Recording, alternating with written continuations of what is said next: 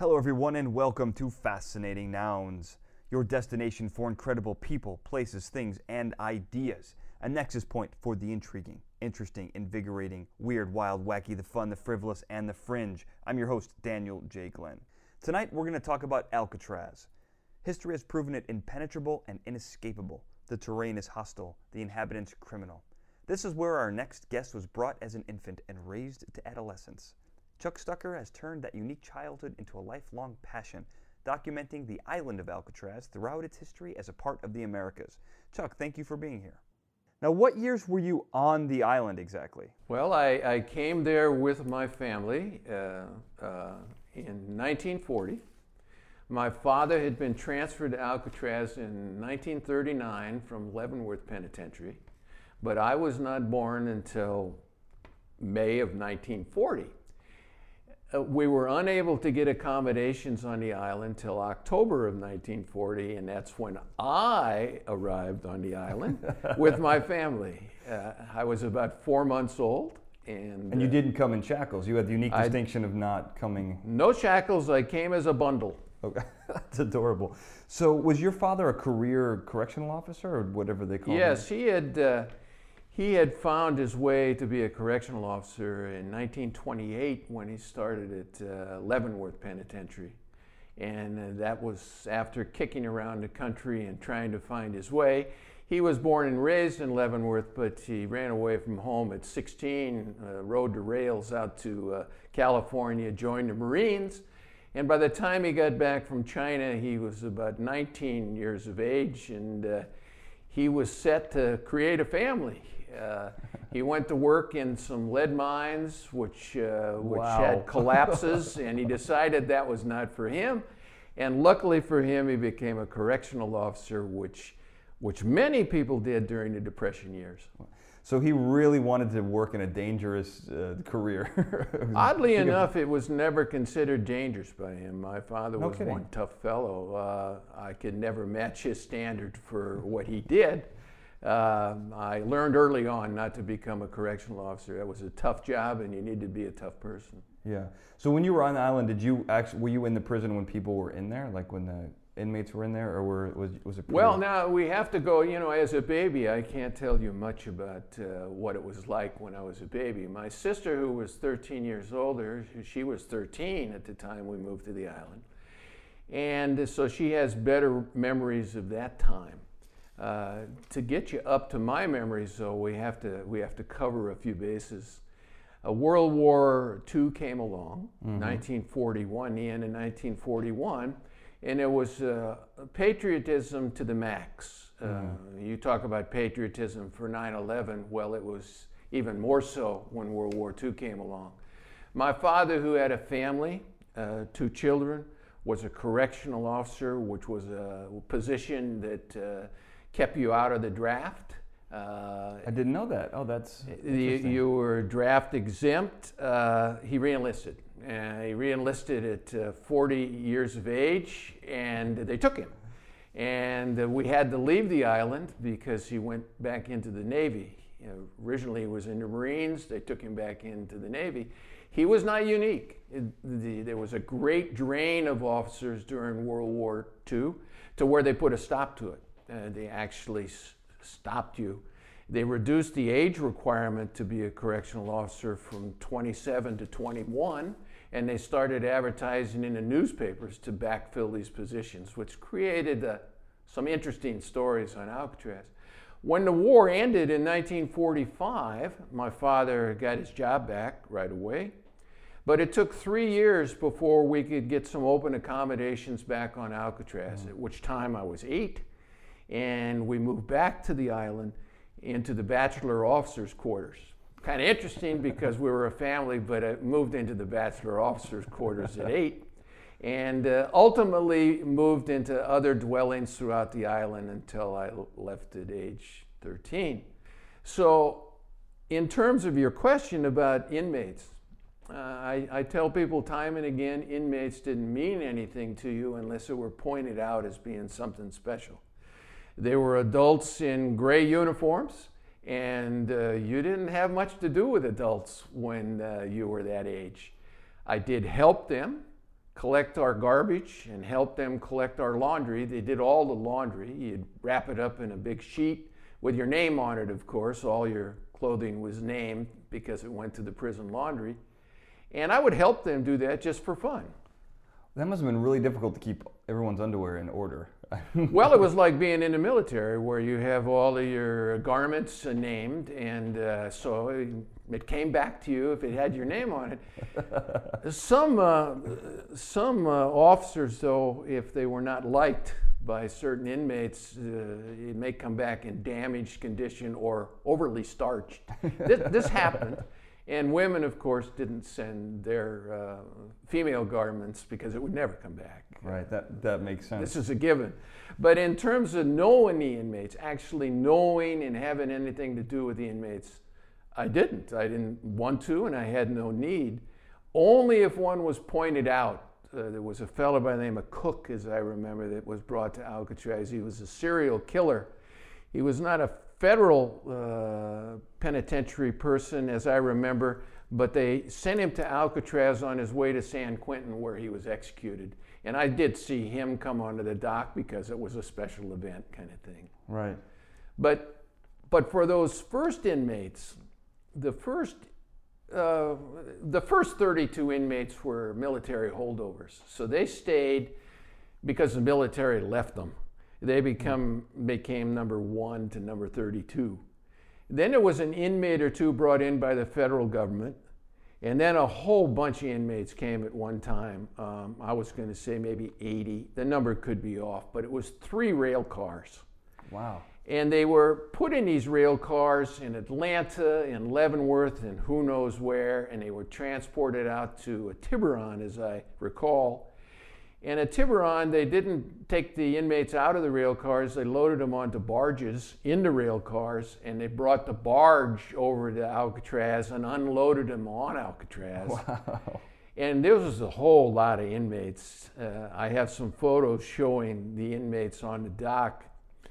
But at that time, the kids that were lucky enough to be there knew they were coming, and they saw them come off the rail cars and saw them get marched up the uh, switchbacks to the back of the prison into the recreation yard.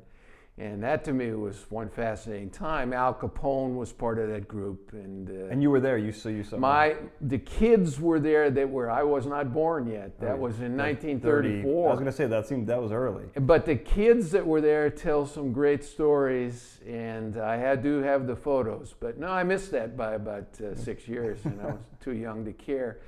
But your question was back to the inmates and children. They didn't want you to have contact with them, but a few kids did have contact, depending upon the situation. The inmates would come, if they had special talents, like being an electrician, like being a plumber, they would use uh, these talents to help fix a problem in your dwelling, for example. And my sister recalled being frightened when one came into the house where we were living to fix a problem and that inmate said, Are you the Stuckers from Leavenworth?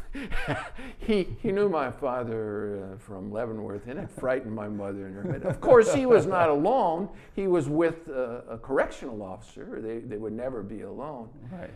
So there were contacts, but it was few and far between. And uh, depending upon who you talked to, they might have received a, a baseball from an inmate. The guard may let him do that, or some kind well, let's go on because this is I, I found this kind of fascinating with the inmates in general. I think the um, what's the quote I have that that that the inmates were only guaranteed food, shelter, um, medical care, and clothing. I think that's that right, was, and that was all they were guaranteed. That's right. And literally everything else that they did was a privilege that they had to earn. So even doing laundry was a privilege because then they could, you know. So, I mean, how did, uh, what other things were they able to do? I mean, what were the, some of the high, you know, the highly desired jobs people wanted? Well, as, as I know it from, from other people, of course, I was too young at that particular time, and as I grew up, the, the most privileged job on Alcatraz was to be a pass man. And a pass man is equivalent to a trustee in any other prison, but the term pass man was carried over from the military times. In military documentation, they called them passmen. Now, there were only two passmen to my knowledge, but there could, could have been more. And they, they provided a service to the warden. Um, Warden Johnston, for example, had two passmen, and I believe that probably carried through to the other wardens as well. But for him, he had two passmen. Warden Swope had passmen. He was the next warden. The passmen would be able to come in and out of the prison through the main entrance by pass. And they would be recognized, and they would not have a correctional officer with them, and they would, they would do uh, services for the warden. One would cook, and one would house clean. So they're like butlers. They were like butlers, but they were called passmen. Of course, this is a unique job because you were not supervised. You could come in and out of the prison to the to the warden's house, and so they were really had the most freedom of anybody on the island. I know they were passmen, for example, because I used to go fishing in later years with Warden Swope's wife. And when I'd knock on the door, the passmen would answer. His name was Montgomery. And of course, I didn't pay any attention to him as a person because he just opened the door. But many years later, when I was on Alcatraz, I ran across him again and we had a nice conversation. but from that, the other jobs that would be desirable would be possibly kitchen service. Uh, work in the kitchen, you have access to food. Uh, the dock duty was great duty. You would uh, go to the dock and do various things on the dock. There would be 10 or 12 or more of the uh, uh, inmates on the dock doing dock service, unloading barges, loading, and so forth. The, the model shop where they made furniture, they repaired furniture. They had a, a, huge laundry where they did all the laundry for everybody, including the Army and the Navy. During the war, they made submarine nets, they made, they repaired buoys, uh, and I don't know what other activities they did, but these were the, the activities that would get you out of the prison into these various entities to where you do the job. And they were, they were paid, I believe, a nominal sum, but what they acquired that was more important was good time. You could acquire good time uh, I have a ratio somewhere. So many hours would result in so much good time, which would be taken off of your sentence, your total sentence. Because you didn't know how long you would be in Alcatraz, but your total sentence would be whatever you were tried for could be reduced. So you could, so you could, um, you could work hard, and they would use that time yes. against your time in prison. Yes. Wow. That was good time, and there, there's a great story about an inmate that escaped, partially escaped in 1945. His name was Giles. He lost 10 years of good time oh. by that escape. But that's a oh. story. That's another story off track from where we're going right here. No, that's. I want to get to these. I mean, because you've you've kind of established yourself as someone who knows the history of Alcatraz. So actually, before we get too far ahead, let me can we talk about a little bit of the history, the unknown history, you know, going back right know, to the island. Let's start there because I do want to get your take on the escapes because it's you know it, it, this is all it all kind of works its way back. So the from what I was reading, the indigenous peoples were actually had were fearful of the island before anyone came, you know, to the island itself. It, it's very difficult to know about what the native people in the area thought about Alcatraz. There's a lot of a number of stories written about that, but to my best knowledge, they didn't use it for anything other than possibly gathering some bird eggs or some hmm. eggs, or they didn't use it for anything. It had birds on it it was like a big round dome of an egg. And there's there's stories, there's some legends written about it, but I, I, can't quote them. I have a book that refers to some of those. But as far as I know, they didn't use it for anything.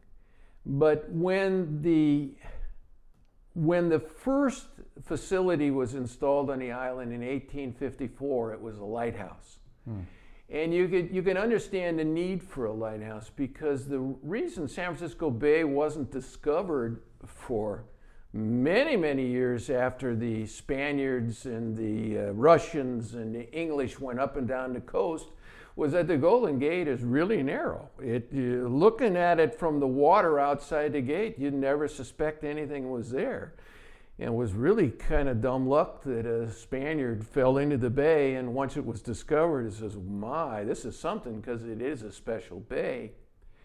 So when the United States at the time uh, came into California and established their presence, they they needed something that would provide uh, safety for mariners. So a lighthouse was established there first. And that's when the first families came to Alcatraz. Families meaning men, women, and children. Shortly thereafter, uh, wasn't many, it wasn't long after that, few years, they established a fort there, Fort Alcatraz. The mm. military did. And there was great fear about uh, foreign powers taking California. But what, what, when is this? In, in 1854 to 1859, during that period, they established a fort. And the fear was not only foreign powers, it was a fear of the Southern sympathizers.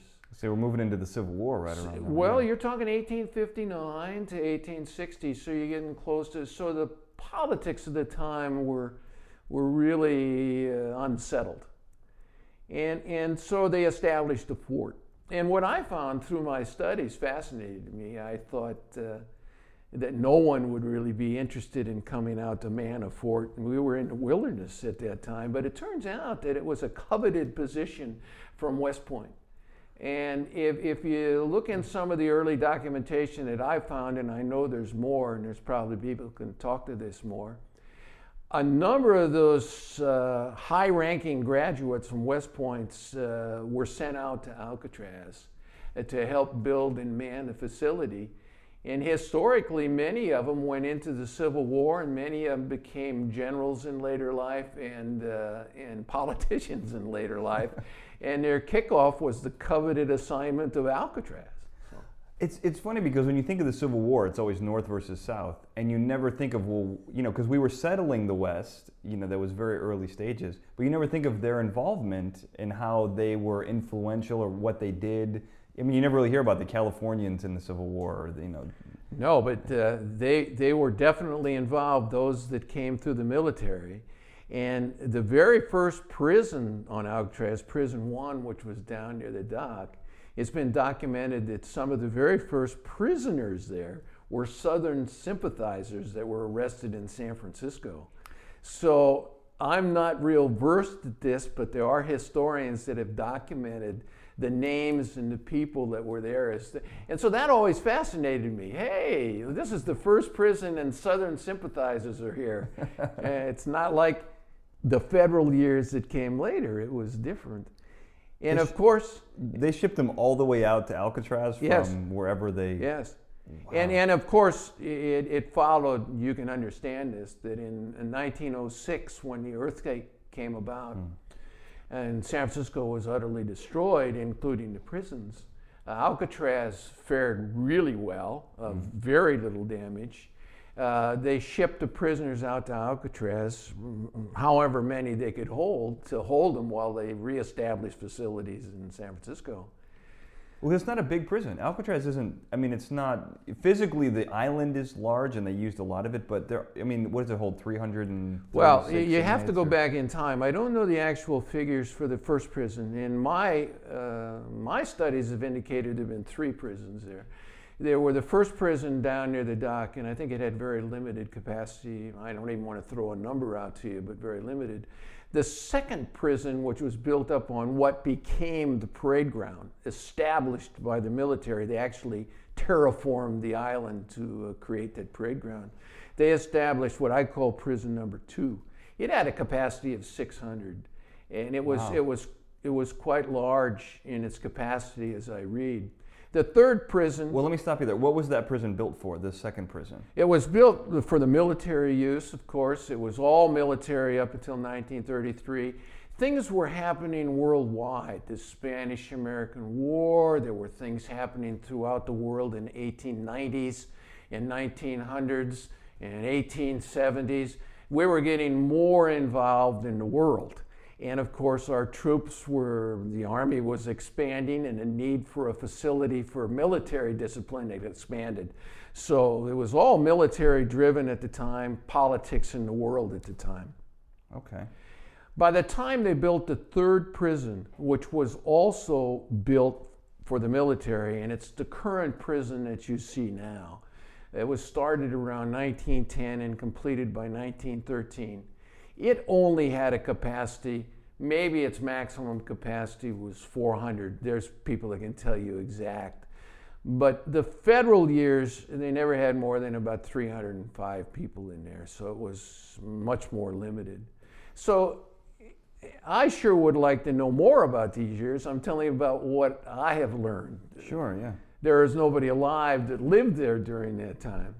But I do have uh, a part of a diary that was written in the 1860s, and it was a it was a woman, a lieutenant's wife, that lived in the uh, accommodations that they had at the time. It was called a citadel. Citadel. It was a rather large building where their personnel lived in, uh, accommodations. It was where the current prison currently stands. Uh, I have a, a, diary entry from her from the 1860s, and it's really interesting reading as to how it was to live in the Citadel in the 1860s.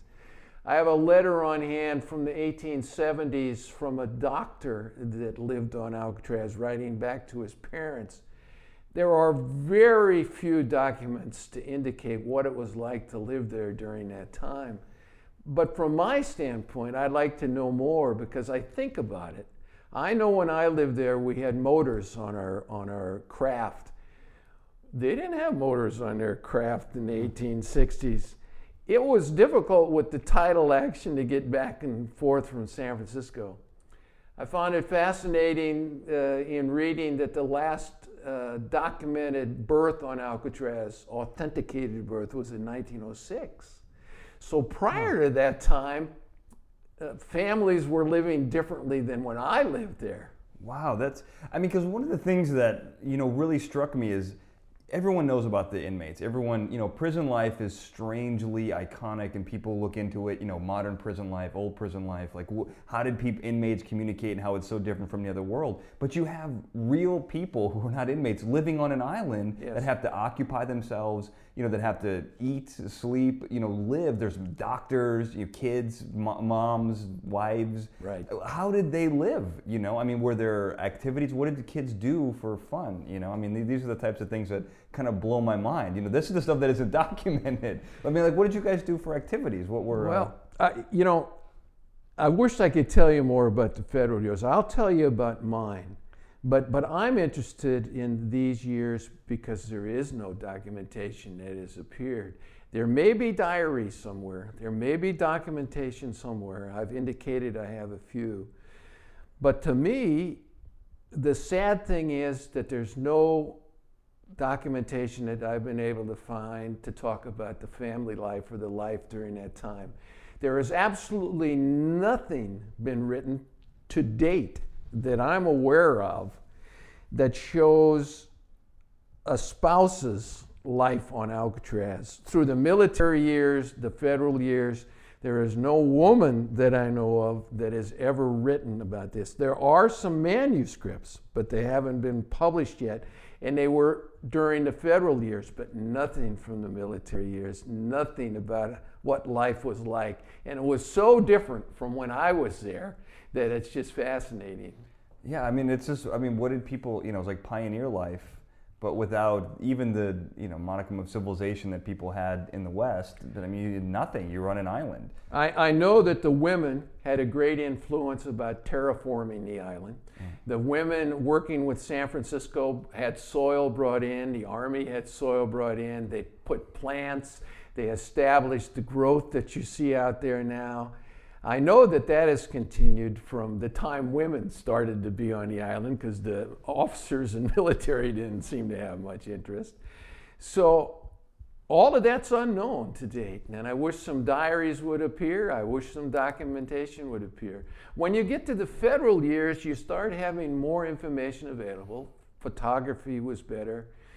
You can piece that together better with the exception that no woman that lived there ever left any diary or written documentation because I'd like to know how they handled it. I, I can tell you pretty much how the officers handled it, but not from the family side.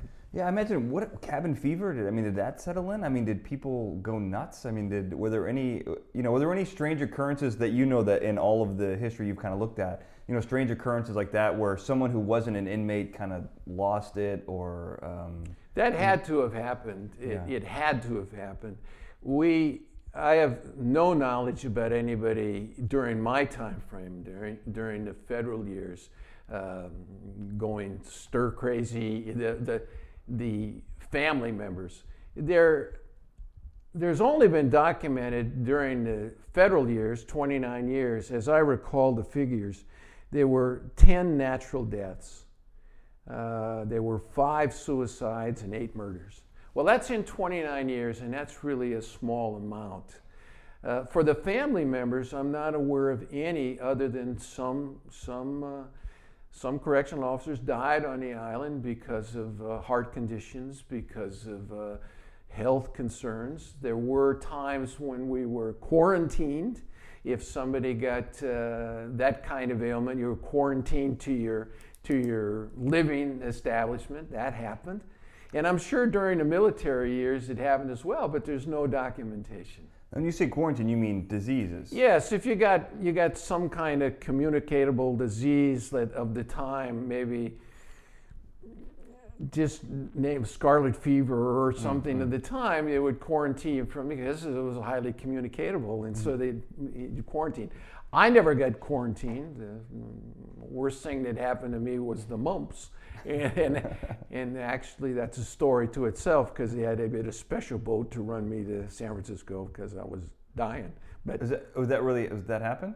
Well, what, uh, that that happened when I was 10 years old. Uh, they decided that my uh, mumps had become inflamed, took me to San Francisco, and they were removed.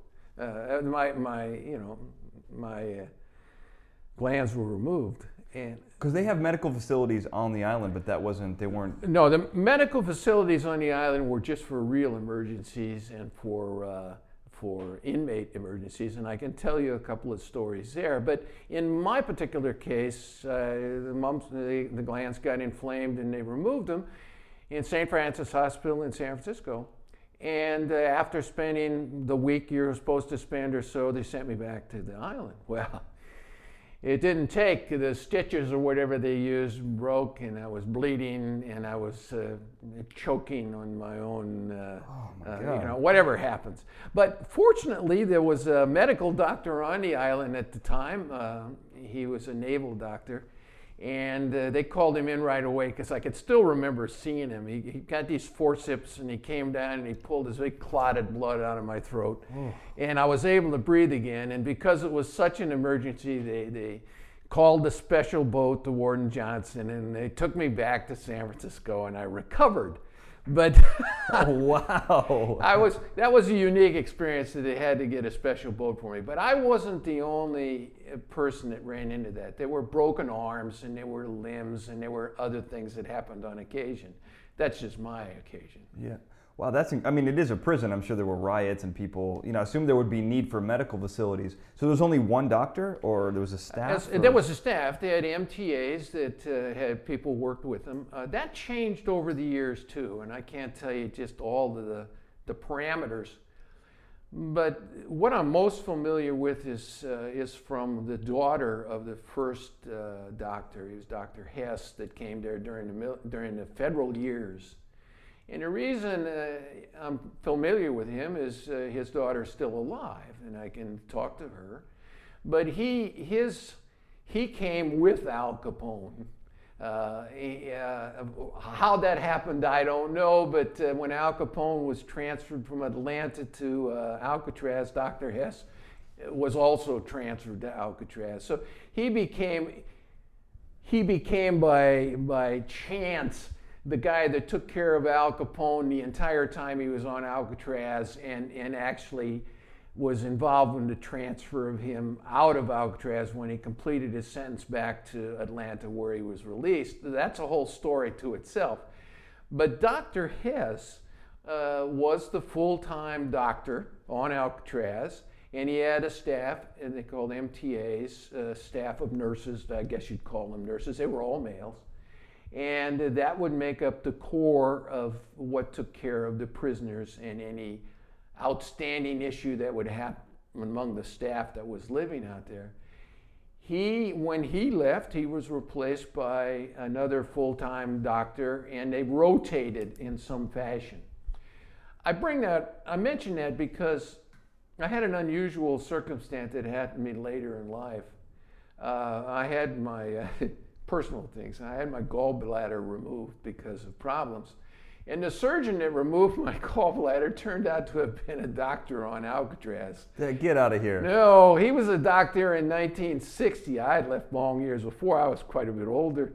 But that's he, incredible. He, he, uh, what happened when he was a doctor was that at that time in 1960, in the years that took place before it closed, they were contracting doctors for a year at a time.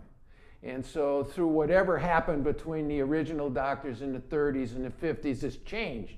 But they would contract uh, medical doctors to be there for at least a year. He was there for a year. He would provide the services on Alcatraz. But he removed my gallbladder in later years, and I thought that was kind of an interesting coincidence. That's unbelievable. um, well, let's get, to get back to Dr. Hess. So, yes. is there any chance that he was uh, Al Capone's you know guy? Was he like his personal doctor? Well, because because Al, Al, Capone came in with syphilis, right? He had it he before did. before he, he came into the he prison. He did. So I mean, I don't know if there was any connection that he you know. He knew about it. They were well aware of it, and he had, uh, as at least my information says that Al didn't refuse treatment. That he had the treatments of the time, but they didn't take. It didn't provide the long-lasting relief he needed. So, Al, uh, based upon Dr. Hess's accounts through his daughter, uh, he, he, had problem the whole time he was on Alcatraz. He had problems where he'd end up in the hospital. He was out of his mind. He was delirious. Things like this. He was not in good health when he was out there. And Dr. Hess would have been the guy to speak to that. But uh, only through his daughter do I know that. In essence, he became his personal physician while he was out there, but he was providing service for everybody else as well. Right. Um, well, let, so, me, let me throw one other little story hit in me with it. because we'll we'll leave uh, Al Capone to later. I have a friend by the name of Roy Chandler, who was on the island at the time. He was uh, he was one of the first families, and they left there about 1938 or so. But uh, when Al, when uh, Roy was 10 years old, he had an attack of emphysema, and uh, the emphysema, the treatment at the time, there was uh, an adrenaline shot. And uh, I, I don't know medically, but that's what he had to get. And so his father, because the attack was bad, took him up to the hospital in uh, the current prison building. And uh, you can you don't have to go through the main cell block to get there. Those of you that have been there is uh, to go around the island know that you can come through the basement up through a back way into the hospital. And that's the way uh, Roy was taken by his father. And uh, when they got up there to the uh, hospital, there was an inmate mopping the floor. Well, he was introduced to Roy by his father as Al Capone. This was Al Capone mopping the floor in the hospital, which is where he spent a lot of his time. And he was introduced to, to Roy and he shook his hand. And uh, we have this, of course. I have this conversation on video, which is online at, at our website. But uh, I, I bring this up because this is the impression you can have as a young kid. Roy was 10, and as he's telling this story to us, and we're video to him many, many years later, he's 80 plus years old. He's saying, I can still remember the warmth of that man's hand when I shook his hand. So I thought, wow, that's special. He shook Al Capone's hand and he still can remember the warmth of his hand. But he had an opportunity then to meet Al because he was introduced by his father, which is the way that would have to take place. That's unbelievable. Um, I, I don't want to focus on inmates, but I did hear one, since we're on Al Capone, one thing that I saw on your website um, was a pamphlet. There were a lot of activities that the inmates were allowed to do, Yeah. and Al Capone. Not you know you'll you can speak to this a little bit greater, yeah. but he was part of a band. They had a band called the um, the Rock Island. The oh you're you're, sh- you're showing me a pamphlet now for those listening at home. Yeah. Um, this is a scanned copy. This isn't an original, thank God. But uh, so he was he, he was in the band. Yes, So tell me a little bit about this band. Well, uh, evidently, I don't know just how it started, but very early on, since Al was number 85, he was only the 85th prisoner to arrive to Alcatraz. Very early on, and a band was established, and uh, they called themselves the Rock Islanders. And Al played the, I think it's the tenor, ban- uh, banjo, whatever it lists there. You're, you're looking at the playbill there. And I copied that playbill because to me, I say you could reproduce the music that's listened on that playbill now if you wanted to. And I've listed the inmates that were part of the band. The, the, the group actually continued till the island was closed. I, I have uh, photographs of a, the inmate band. Uh, Rotating members. rotating members uh, because this was this was 20 some years later it's still going on there are some photographs showing him playing in the dining hall. Uh, so it continued through the whole time. I have never talked to an inmate that was part of the band to ask him questions Right. but uh, it did exist and it was there and he was a prominent member It's uh, I mean just even the fact that he played an instrument Yes. and played it to performance level, Yes. and that that instrument was the banjo. I mean, if I didn't see that with my own eyes, I wouldn't, Wouldn't believe, believe it. I wouldn't believe it. Well, I Um, have a, the another little facet that I've never been able to confirm about Al. My uncle, hmm, by the way, was also an officer on Alcatraz. I forgot to ask you that. Yeah, both your uncle. My my uncle and my cousin were officers on Alcatraz as well, and that's part of my family stories I tell. But my uncle uh, helped open Alcatraz up in 1934. He came out and lived there for six months or a little longer. My cousin, uh, his daughter, uh, was born was was a very young child when she was there. But in an interview with my uncle that happened many many years later, that I have a copy of, he mentioned something I wished I could have talked to him about. He mentioned the fact that uh, if Al Capone was in another room, his voice was very high and you could have mistaken it for a woman. Uh, his normal speaking voice.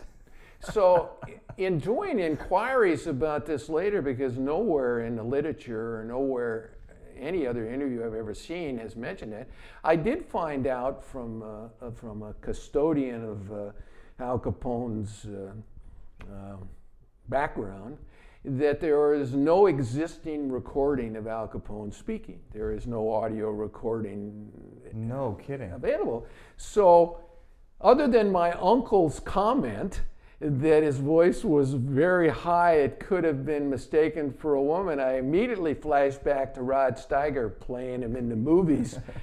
Uh, wouldn't fit with a high voice. My, uh, my mind went to Mike Tyson. there you go. wow, that's incredible. So what, what my uncle stated on film that it was high. He had no reason to state that other than he was asked his impressions, and uh, I'm wondering if, in fact, what Al's voice was like. That's one of those things we may never know since there's no existing audio recording. and he wasn't a singer, so No. he wasn't. Um, well, let's talk this. Let's get into some fun stuff about the island. This is, you know, some of the stuff. The um, Ooh, this is so the island itself. This is what's kind of amazing to me. It is perfectly built as a prison. It's inescapable. People have said. Um, so there were. Do you know a little bit about how it was inescapable? You know, the waters are cold, the tides, you know, the rocky shoreline. I mean, can, can you go over that a little bit? Well, I, I can tell you tell you about the, the tides.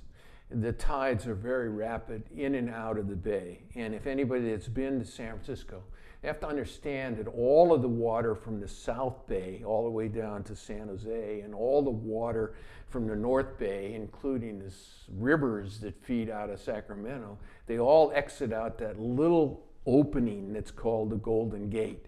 And they go in and out a couple of times a day. Well, that's a whole lot of water. I'm sure there's statistics that show you how many gallons per second uh, that is going in and out. But I can testify that uh, that it's rapid. Uh, I, and one of my favorite pastimes on Alcatraz was to fish, and I used to fish off the island, the San Francisco side, and I could watch the tide go in and out. And those currents were rapid.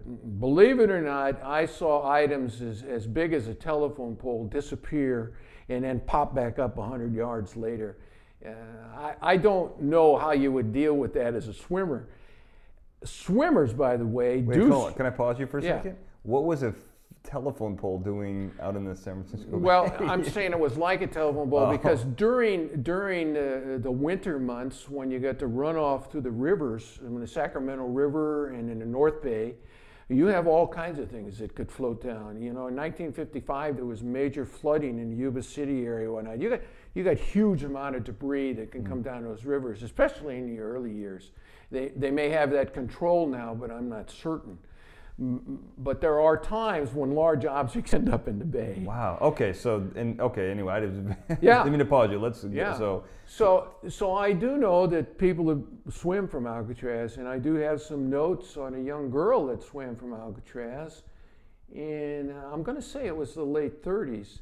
Uh, she was a teenager living on Alcatraz. It was no, it's probably in the early 30s because she was a military officer's uh, daughter. You can read the, the newspaper clipping.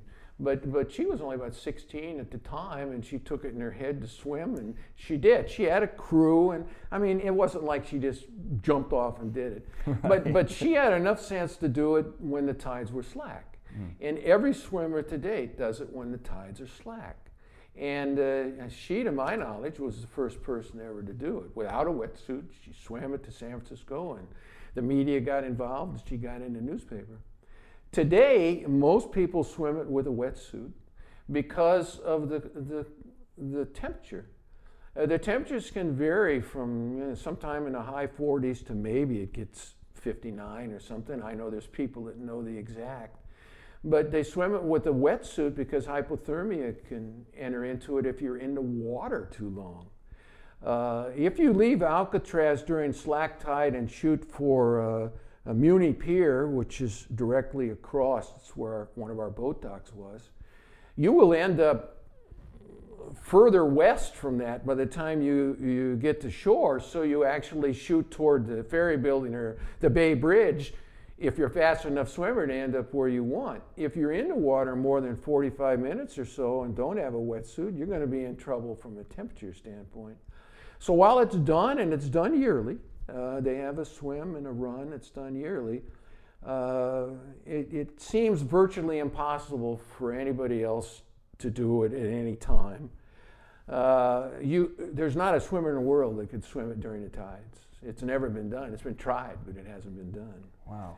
But there was one inmate, of course, and I, you might remember you telling me the very last escape, he actually made it to San Francisco. That's a whole nother story. John Paul Scott was Yes. one of them. Yeah, he was the last. So he actually escaped. Yes. And actually, I, on some of the interviews I saw that you do, he's the only person who's actually convicted of escaping. He got, he got to San Francisco. So how did you know a little bit about that story? I know did- it. I know exact. I have all the documentation here. I went and I, I have all of his statements and the Bureau of Prisons documentation regarding that.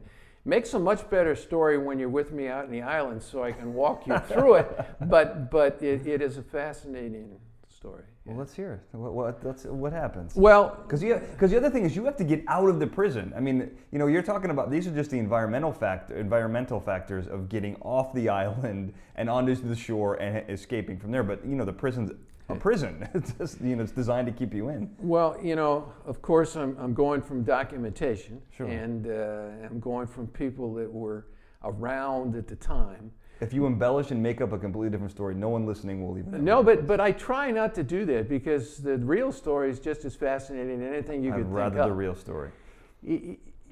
And the, the evidence is still on Alcatraz, in as I call in their, their bookshop, which uh, we don't call it a bookshop. I'll leave what we call it out, but it's in it's it's there, and it, where they got through the bars. There's uh, some window bars on the inside that make a curve near the top. And while I don't know exactly it happened this way, i- i- they managed, uh, John Paul Scott and his partner managed to get through those bars using some sort of impregnated twine that they could rub back and forth and get through the bars. Now, the way I've put it together is this has been going on for some time. It wasn't just John Paul Scott that had worked on this, it was inmates before him as well. These things take a long time in planning, and sometimes you may not complete it, but at least you continue to work on it. So, one way or the other, they were the ones that got through this particular set of bars. And having planned it out well, they took along some flotation gear that they had acquired, and all inmates acquire things. They took along some flotation gear, and, and amazing to me is they took along a long lead of electrical cord. It what were the flotation devices? Well, it was just uh, raincoat gear and any kind of rubberized fabric that you could uh, seal uh, there's a picture of it somewhere I have, and you could look exactly, very rudimentary devices to keep you on the surface. Uh, I think they had some wooden paddles that they had made like fins and things oh, like wow. this. But they also had acquired a, maybe a hundred foot or more of electrical cord. They planned this out, and and and some other items. So when they were able to escape, it was along about 5:30 in the evening in December. And they went out on the Angel Island side of Alcatraz, which doesn't face San Francisco, it faces Angel Island. They went out at 5:30 in the evening and they climbed a, a, uh, a drain spout that comes from the roof to the ground. Hmm. They both climbed the drain spout up to the ceiling, up to the roof of the prison Mm-hmm. and they went diagonally across the roof of the prison. Now, the reason they did this, to our best knowledge, is they wanted to avoid the guard towers. If they went out on the San Francisco side, there's a road tower there that they may well have been seen. So they went this way to avoid the guard towers and went diagonally across the, the roof of the prison. That's when the electrical cord came in. So this was really well planned out. They tied the electrical cord off, snaked it down the San Francisco side out of view of the, the uh, road tower, and they both climbed the electrical cord down to the base of the prison. Wow. Then they went, uh, it's hard to explain, but they went diagonally down the hill and over, I'll say over the dale, until they got to the edge of the, the island. Now, I know this area real well because I used to fish at the bottom of where they came out. It's a sewer outfall. It's still there, it's sewer outfall. Great fishing at the sewer outfall. They, they worked their way down the cliffside. Now, the cliff is very, very steep there. And his, John Paul Scott's partner fell and he broke his ankle as he hit oh. the bottom. But John Paul was able to make it all the way to the bottom without falling. I'm not sure how, but he did. And at that point, at the sewer outfall, they got into the water. Well, as John Paul explains it in his uh, interview, they, they could see the lights of the city. Uh, you know, daylight saving time had ended. It was already dark. They could see the lights of the city, and it was kind of foggy and, and misty, and, and, maybe it was even raining a little bit. But he could see the lights of the city. They both got into the water. His partner was unable to swim with a broken ankle, and he drifted westwardly and ended up on what's called Little Alcatraz. Hmm. There's a little tiny rock that appears when the tide is out uh, that we call Little Alcatraz. And there's a buoy to mark it when the tide is in so that boats don't get too close to this. Well, he ended up there and was picked up there. But John Paul Scott swam toward the lights in the city. Now, he was a young man in his 30s, must have been in good shape, and he must have picked the right tides because he ended up making it to San Francisco. Wow. And he ended up at what's called Fort Point, which is the Presidio at the time. It was a military base. And he ended up in some rocks at Fort Point. He was about 50 yards or less from going out the gate and possibly ending up on Baker Beach, where he could have got up, but he didn't. He ended up on these rocks. His temperature at the time, as measured in the hospital later, was 94 degrees. Hypothermia had set in. He had, was exhausted. He couldn't pull himself out. All he could do was yell. Yeah. So some teenagers who was living on the island at the, uh, living in the Presidio at the time heard him, got the military police. They come, they extracted him. Extracted They him. they took him to Letterman Hospital, which was on the Presidio base at the time, and they put him in the hospital. They took photographs. You've looked at the photographs to show the damage to his body. He escaped at 5:30 in the evening. He was back in his cell at 11:30 at night. So this is one hell of a story. Wow. Well, I mean, how did he get out of the prison? I mean, that's the you know, that, that's just You know, that's he. I think he refers to that, but between going in and out of assignments, like the the duty and the the for the for the dining hall or duty assignments, there was intervals of time there they were on their own. The reason they knew there was an escape is when they do a head count. You know, they did head counts periodically, and how often they did it in 1963, I don't know, but it changed over the years. But they caught the fact that he was missing because they timed it such that they had a small window of time to disappear. Well, they could have been looking for him within the prison while they were going over the top and down. Once they got into the water and they put boats into the water, I mean, he was he was already, you know, out of reach because they did pick up his partner on Little Alcatraz. Right. So in terms of the timing, how it worked out, I don't know, but it did work out for him. Wow. Well, until he got to the. Well, he, he escaped, and actually, it was probably the nail that closed Alcatraz. Uh, between the escape in 1962, a few months before, where three disappeared, and then John Paul Scott made it to the to the San Francisco. These were the things that helped close Alcatraz. They'd been talking about closing Alcatraz since the late 1940s. I mean, because of cost, but that's when it did close it. It was shortly thereafter that the federal government closed it. and you think that was the nail in the coffin? I do believe it was the final thing they needed. They had enough information. There was a variety of reasons why they wanted to close Alcatraz, but I do believe that that was the final thing, the final straw. Right. Because you're talking about the paper mache head, the famous escape in Yes. 62. Yes, which is Um, well written about, which is uh, probably the most authenticated movie version because there was a fella that was supposed to go with that escape that didn't wasn't able to get out of the hole he created. So I mean, And he rolled on everybody and told He- the whole story. He told the whole story. whole so thing. you know, the movie was probably as authenticated as you can get as a movie goes, even though it had some flaws. But, Right. Uh, that's what everybody thinks about, but they don't think about the two that escaped in 1937 and disappeared. They never, never seen again. What, I don't know much about that. What happened in that one? well, I'd have to look at the names. I think it was Coe, Coy and Roy. I can't remember their names, but they also disappeared in 1937, the fall of, and they were not seen again. There was quite a hue and cry in San Francisco, as I understand by paper accounts, for about six months, and then they were just forgot about. Uh, it didn't happen in 62 because they made a Hollywood movie out of it, so everybody thinks about them. Well, so in 37 they got so they got out of the prison. They prison. got out of the prison and escaped. There were 14 escape attempts in 29 years.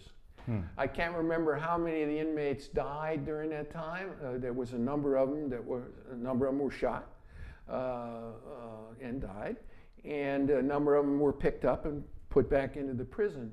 14 escape attempts in 29 years. It's like one every two years. Yeah, On average.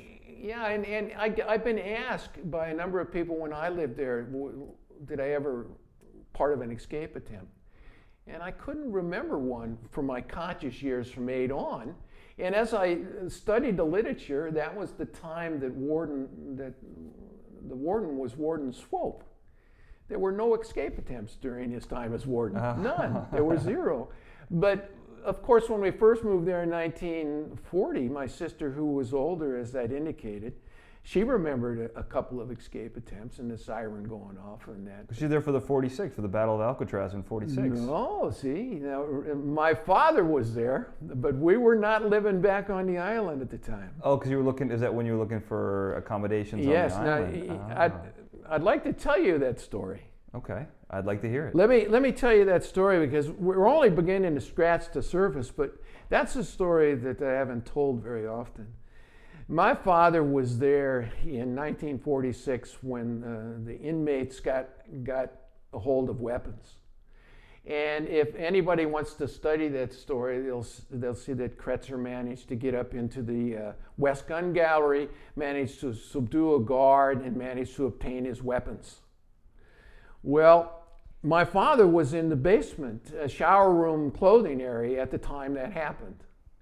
And he, he sent inmate, he had 18 inmates with him at the time. He sent an inmate upstairs and the inmate came down immediately, excited. But he wouldn't tell my father what was going on. so my father went up the stairs and looked down the cell block, and he saw an inmate with a gun, and the inmate saw him. So my father pulled the gate shut that was there, pulled it shut, and went downstairs. And the inmate, of course, with the gun, tried to get through this gate but could not. For one reason or other, could not get through the gate. My father called the alarm in to Cliff Fish, who was in the armory, and told him there's trouble in the cell block. Well, Cliff, being an armory officer, normal trouble doesn't include weapons. I was going to say, yeah. So he made a comment to other officers, and uh, they went in, and uh, they were captured. They were taken hostage until somebody finally realized that there was weapons involved.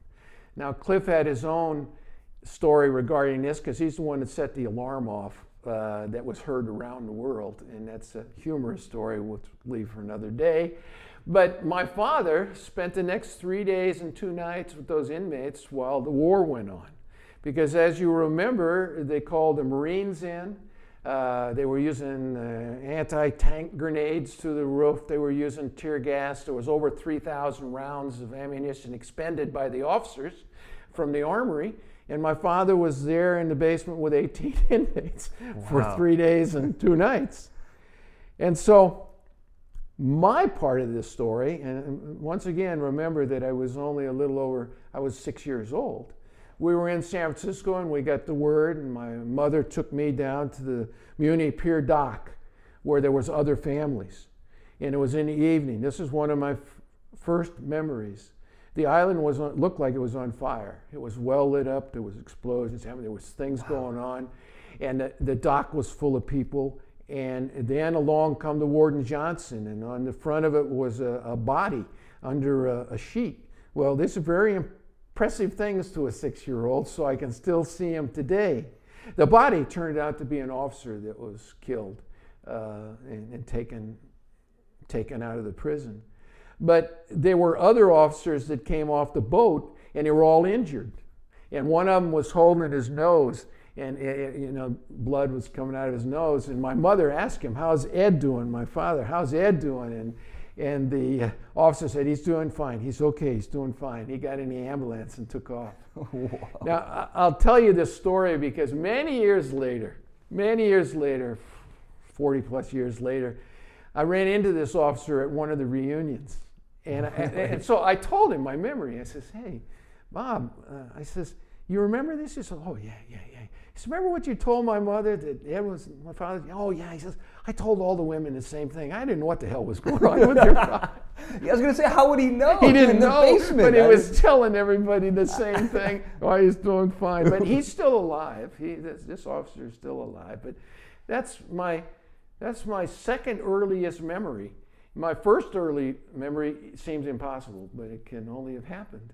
I must have been at three at the time. Doubt if I was younger, because we were still on the island. I remember air raids in San Francisco. I remember the lights of the city going out in sections. You've never seen San Francisco go out in sections. But when it was out, it would go off, off, off, off, and you couldn't see San Francisco. I swear you could have lit a match on the wharf, you could have seen it wow. from San That's my earliest conscious memory is, out, is, is the air raids during, during World War II. Uh, my sister remembers air raid drills on the island. We had an air raid shelter and all that, but I don't remember that. Wow. So that that's in answer. That's my story. That is an one story. That's an incredible place to, to end it. We, are out of time, and we could probably talk all afternoon about. Well, you've you've just started. There's many other things, but that's the start. Well, let's. So, for people who want to listen and hear more about you, what what are your websites? How can people see these pictures we're talking about? Well, and... it's alcatrazalumni.org. Uh, okay. And uh, that's where you can see the pictures.